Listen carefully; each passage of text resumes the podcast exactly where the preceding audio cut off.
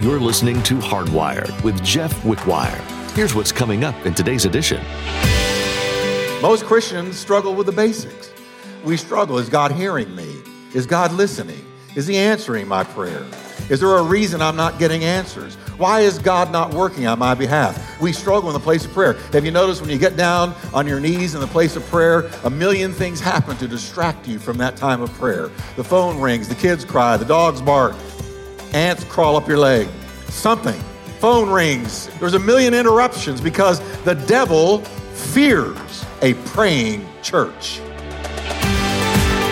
In today's message, Pastor Jeff implores you to explore the profound truth of God's answers to prayer. As you dig into today's verses, you'll uncover the assurance that comes from praying according to God's plan. Discover the keys to effective and impactful prayer, understanding that when you align your desires with God's, your requests are heard and answered. Get ready to deepen your prayer life, experience the joy of God's responses, and witness the transformative power of seeking His will. Well, let's join Pastor Jeff in the book of 1 John, chapter 5, as he begins his message God answers prayer. God puts in our hearts the desire to pray, but isn't it funny how when you decide to pray or preach on praying, everything breaks loose against you? Listen, I'm loaded for bear today. I hope you're ready to receive it. But we get here, the lights fail in my office. It's freezing cold in there. I come out here, my microphone fails. We had to look for another microphone.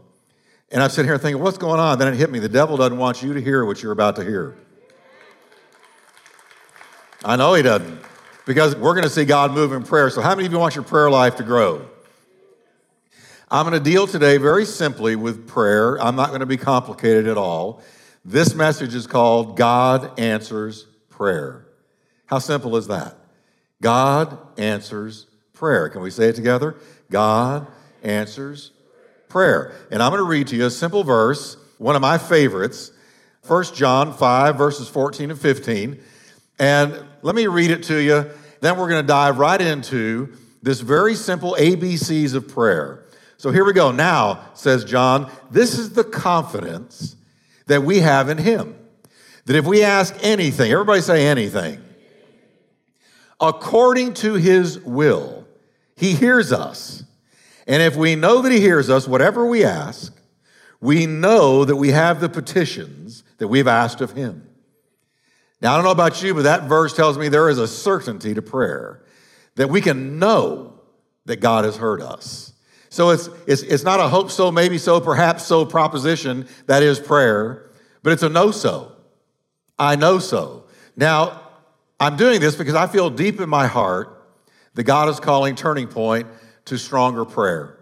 I believe that God is calling Turning Point to ratchet up our prayer ministry. Now, most of us have admitted today, I wish that my prayer life were stronger. But you know, a lot of things happen in your prayer life. I was reading this week on how Abraham and Isaac and Jacob, as they moved through the promised land, the most important thing they could do was dig a well. They had to dig a well because if you couldn't get water, you couldn't stay where you were supposed to stay. So when God led them to the promised land, God had to also lead them to water. So they would dig a well. And when they found water, they would announce it, they would have a party, they would celebrate. Hey, hallelujah, we found water. That means we can stay. That means we have found a home because no water, you can't stay. But then I read how after Abraham died, the Philistines came and poured dirt into the wells that Abraham had dug and ruined the wells. And the Philistines did that to drive the descendants of Abraham out of the promised land. It was the devil. Philistines have always been a type of the devil. And so they poured water in the well, and that meant, well, we can't stay if there's no water because the wells that my father dug have now been destroyed by the Philistines pouring dirt in them. But it says that Isaac got mad about that. And it says Isaac redug the wells his father Abraham had dug. And he named them after the names Abraham had called them. In other words, he said, I'm not going to let the devil take my water from me. Now, here's the deal. Some of you used to have a deep, fulfilling prayer life, and the enemy, one way or another, has poured dirt in the well. And so I'm here to tell you today, we're going to redig those wells and get that water of prayer flowing again. Amen? We're going to redig the wells. Now, I'm calling us as a church body to seek the Lord in prayer more fervently than we have maybe ever. Prayer precedes revival. Prayer precedes breakthrough. Prayer precedes awakening. Prayer brings answers, and answers bring glory to God. You know, when a baby is born, the first thing it does is cry. And when a person is born again, the first thing they do is they pray. They cry out to God in prayer. For the believer, prayer is like oxygen. Prayer is as natural for the child of God as breathing. If you're born again, you're praying. It may be in your heart only, but if you're born again, you are praying. Before I was saved in juvenile home as a 16 year old juvenile delinquent in big time trouble, before I prayed for Jesus to come into my heart, I had not prayed once in my entire life. But the moment that I looked up, the first prayer I ever prayed was the salvation prayer. And when I prayed that salvation prayer, I prayed all the way back to my cell. I prayed once I got into my cell. I prayed after that night forevermore because when I got saved, I got a new daddy. And when I got a new daddy, then I began to talk to him. It's as natural to talk to God, Abba, Father, as it is to breathe for the child of God. Can I have an amen? Come on. Now, I'm going to begin uh, just very basic today with a very basic understanding, the ABCs of prayer, just to start at the basics. And here's why. I've learned through the years that most people are struggling with the basics. Most Christians struggle with the basics. We struggle. Is God hearing me? Is God listening? Is He answering my prayer? Is there a reason I'm not getting answers? Why is God not working on my behalf? We struggle in the place of prayer. Have you noticed when you get down on your knees in the place of prayer, a million things happen to distract you from that time of prayer? The phone rings, the kids cry, the dogs bark, ants crawl up your leg, something. Phone rings. There's a million interruptions because the devil fears a praying church. Can I say that again? The devil. I don't know if you like giving the devil heaven. Since he gives me hell, I like giving him heaven. And he is terrified of a praying church. He doesn't care about a big church. He doesn't care about a rich church. He doesn't care about a great building. He doesn't care about where you're located, but he does care if you're praying. He fears a praying church. So I'm going to deal first today with the ABCs, just very simple teaching on prayer. So let's look at it. Before we do look at the ABCs of prayer, I'm going to give you a little bit of history. If prayer didn't work, then mankind would have quit praying a very long time ago. If prayer didn't work. But you know what the Bible reveals? People have always prayed. People have always prayed. The Bible tells us that after the murder of Abel by Cain, remember that day? And he probably slit his throat to mock his bringing a blood offering to God that God received. Cain murdered his brother Abel. After Abel was murdered, God gave Adam and Eve another son named Seth. And Seth's descendants became the righteous lineage, where Cain's descendants became the wicked lineage. All the giants, the bad giants, and all of that that we read about in the Bible, that's Cain's descendants. But Seth's descendants became the righteous lineage. Jesus came out of Seth's descendants. Now, the Bible says that during the days of Seth, way back at the beginning of time, during the days of Seth, it says, then men began to call on the name of the Lord. Now, that's the Bible giving us the first recorded prayer. The first recorded prayer is then men began to call on the name of the Lord. The righteous lineage of Seth began to look up and they began to pray. They began to pray. First record of prayer in the whole Bible, they began to pray. Call on the name of the Lord. I love that phrase. I love calling on the name of the Lord. What about you? Calling on the name of the Lord. They began to look up and say, God, we need help. God, we need grace. God, we need strength. God, we need you. They began to pray. Following this beginning, the Bible records 650 prayers to God. Now, since there's 66 books in the Bible, if you run the math, average it out, that's 10 recorded prayers per Bible book. 10 times 66 is 660. There's 650 recorded prayers. So that's just about 10 recorded prayers per Bible book if you average it out. It also records 450 answers to those prayers. The Bible shouts to us that God hears and God answers because out of 650, 450 recorded answers are given to us in the eternal Word of God.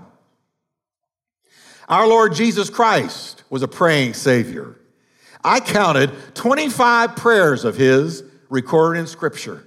Just what the Bible recorded 25 prayers of Jesus. Paul the Apostle mentions prayer, prayers, prayer requests, prayer reports, or exhortations to pray 41 times. 41 times. The Bible even describes different prayer postures. You don't have to do any of these. You can pray anytime, anywhere, in your car. There weren't cars back then, so we don't have that praying in your VW. But here's the different postures. The Bible records people prayed sitting, they prayed standing, they prayed kneeling, they prayed bowed with their face to the ground, like our sister was a little while ago during worship. Came down and bowed with her face to the ground. That's a prayer position the Bible records. It also shows people lifting their hands to pray. Different postures, different strokes for different folks. You can pray anytime, anywhere, in any position. You can pray. If you're down sick, if something has happened to your body and you can't move, thank God you can still pray. You can still lift up prayers to God. From cover to cover, your Bible, my Bible, is filled with prayer, calls to prayer, exhortations to pray, answers to prayer, and promises about prayer. Amen. Right now, as I speak, there's millions of people around the world that are praying. And you know what? Before I'm done preaching today to you about prayer, God will have answered tens of thousands of their prayers. Our God is constantly listening to the cries of his people around the world, and God answers prayer. Can we say it again? God answers prayer. Give him a hand of praise. Come on. Now, having said that, then we understand why John wrote that we're to be confident in our praying. Listen to what he says. This is the confidence that we have in him that if we ask anything according to his will, he hears us. Now, notice he used the word confidence. He didn't say doubt, he didn't say unbelief, he didn't say maybe so, perhaps so, hope so. He said, This is the confidence. God wants us confidence in the place of prayer. Now, let's be honest. It is not uncommon for Christians, even Christians who have been born again for a very long time, to sometimes struggle in the place of prayer. You have struggled lately, and so have I. Various things happen when we try to pray. And sometimes the enemy fills our mind with doubt. Is God really hearing you? Does God really care? Do your prayers really matter? Does this matter to God? Is He listening to you? Or is He off flinging more stars into space and you're not important to Him?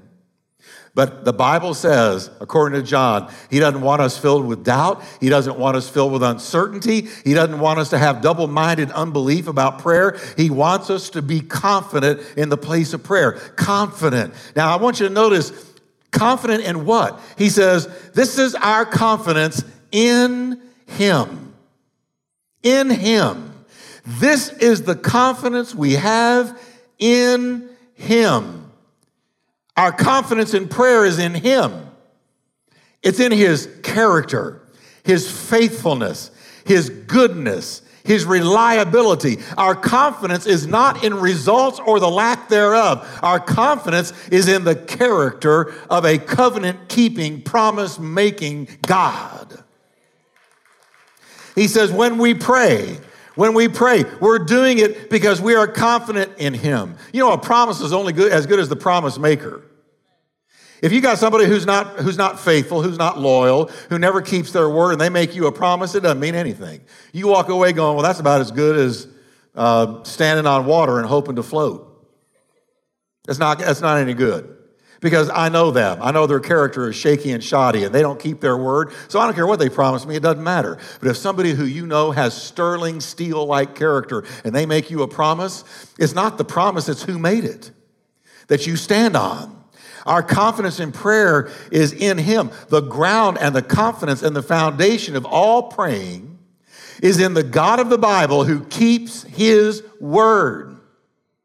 A lot of years ago, a pizza place called Domino's decided that they were going to make a promise, and they made this promise. If, if you call and you order a pizza, we're going to get it to you in 30 minutes or less, or you get it free. We're going to, we're going to gift it to you. Their phones exploded. Because here's what happened people heard a promise. If you call and order a Canadian bacon with pineapples and onions, my favorite, if you call and you give us the address, we're going to be there in 30 minutes or less, or you get it free. Now, a lot of people were praying they wouldn't make it, but just forget that for a minute. They made a promise. They made a promise. Now, I want you to follow me with this. The people who ordered the pizza, their confidence and faith was not in the delivery guy. No, he's inconsequential. When he gets to the door with the pizza, you don't fall on your face and say, Thank you, delivery guy, that you made it. I didn't know if you'd make it or not. No, our confidence was in the company that made the promise.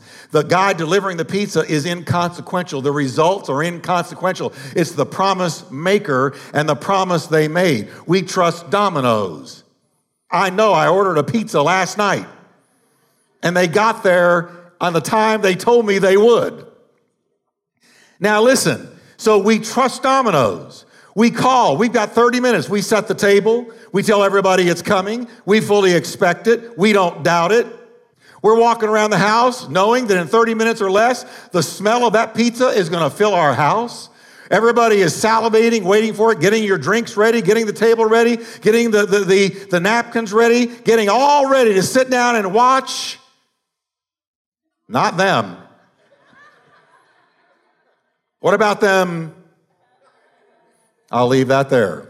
But see, we prepare. We prepare for the answer because we fully believe that Domino's is good for their word, and the promise they made is the promise they're going to keep. And so we are shocked if they don't make it because we believed and trusted in them. So when they arrive, we don't fall on the ground and have a fit, say, Oh my Lord, I didn't think you were going to make it. We were just chewing our nails whether or not you were going to get here. No, they look inside the house and they see that we were fully prepared for them to arrive because we believe the promise maker and the promise the promise maker made. Now, if we can trust Domino's, Come on, everybody. Are you awake today? If we can trust Domino's to come through with their word, then can we not trust the living God who created the heavens and the earth, who is good for his word, who has promised us? I believe his promises because I believe in the promise maker. Give the Lord a hand. Come on, everybody. I believe the promises of God because I believe the God of the promises. I know his character. He is steadfast. He is loyal. He is faithful. He comes through. Listen to some of these promises. God assured Jeremiah, I am watching over my word to perform it. When I give you a word, I watch over it, I follow it, I make sure that it comes to pass. Because I'm a God of my word, I'm a covenant keeping God. Moses wrote in the book of Numbers about God God is not a man that he should lie or a son of man that he should change his mind. The God that we just worship today is never going to change his mind about what he's promised you. If it's in the book, it's good. If it's in the Bible, it's solid. He's never going to fail you. He's never going to forsake you. You see, when I pray, I, my confidence is in him, in his promises, in his character, in his goodness. John said, I love this verse. It's worn out in my Bible. If we confess our sins, he is faithful. Everybody say he's faithful and just to forgive us our sins. So that when we mess up, and we often do at least once a year, amen? And we go to God and we say, Lord, I confess my sin to you, we don't ever have to wonder if he's sitting there going, Well, I don't know. I don't know if I'm going to do it this time. I might have changed my mind about this forgiveness thing. I might be rethinking and revisiting this whole thing on forgiveness. No, God never says that. He says, You come to me with your sin, you bring it to me, and you say, God, I repent, and he is faithful. He is faithful to forgive you your sin and cleanse you of all unrighteousness. And boy, I love what Paul told young Timothy. I love this. He said, even when we are too weak to have any faith left, he remains faithful to us and will help us, for he cannot disown us because we are part of himself. And he will always, everybody say always, carry out his promises to us. Glory to God. I said, Glory to God. Come on, everybody. He will always carry out his promises to us. And even when we're fainting and feel like we can't even pray, we're struggling. We're dragging our feet. Our hands are hanging down. We feel weak and unable to take another step. He will not deny you because he can't deny himself because you are his bride and the two have become one. He will not walk out on you. This is our confidence in him. This is the confidence we have in him. Prayer is in him. The answers are in Him. The power to execute it is in Him. The promise maker is Him. Then John tells us what kind of prayer God hears the prayer that is prayed according to His will. Uh oh. Now, now that's a little different than what you read about in Mark, where Mark says, Whatever you want, ask and you're going to get it. Now we have a condition added. We have the balance of the Word of God. It's not whatever I can come up with in my mind, whatever I can imagine. God's going to give it to me. But if we pray it according to His will, that's the balance to mark. Yeah, whatsoever things you pray, believe that you have them and you will receive them. That's true, but they must be prayed according to His will. So there's a condition to prayer. It must be in line with His will for us. When we ask something that God also wants for us, what He knows is best for us, those things that line up with his purpose and desire for us. Those are the prayers he hears and answers. Prayer is not the act of twisting God's arm to do something he doesn't want to do or convincing him to do something that he doesn't consider best. Prayer is entering into the will of God for you and me and praying according to that will. And when we pray according to the will of God for us, that's the prayer we know, we know, we know He hears, and we know, we know that He answers. Come on, everyone. Now, let me help you here. It's not that He doesn't hear us when we don't pray according to His will, He does hear us. God answers every prayer. I want you to say with me, God answers every prayer. He answers every prayer. Here's how he does it yes, no, you got to be kidding me. No, I'm just kidding. I prayed a few prayers where I think God looked down and said, You got to be kidding me, Wickwire, come on. But here's the deal yes, no, or wait. He answers every prayer with one of those three yes, no, or wait. If he says no, then rest assured, you didn't pray according to his will, and one day you're going to thank him for not answering. I said, one day you're going to thank him. He didn't answer that prayer. You know, when I had children, they asked me for a lot of things. I looked at them and said, You got to be kidding me. Or I just immediately knew that's a really bad idea. Now, to my children, it was a great idea. But to me, it was a crazy idea or a terrible idea, and it would have hurt them if I'd answered it.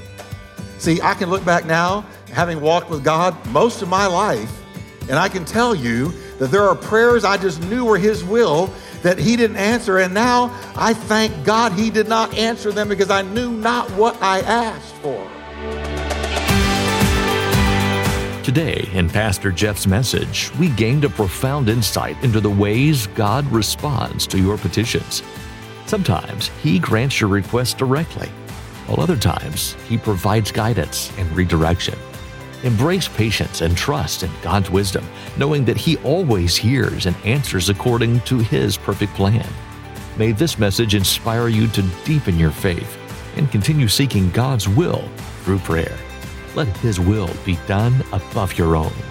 Here's Diane with some more info about Hardwired. You've been listening to Hardwired with Jeff Wickwire. Would you be interested in helping support this ministry as we further the gospel? All you have to do is text 817 484 4767 and enter the word give to donate. We're so grateful for your continued support in listening to this program and also investing in the ministry. Once again, text give to 817 484 4767 to give. Here's Daniel one more time with a sneak peek about the next edition. Next time on Hardwired with Pastor Jeff, continue exploring the profound topic of how God answers prayer.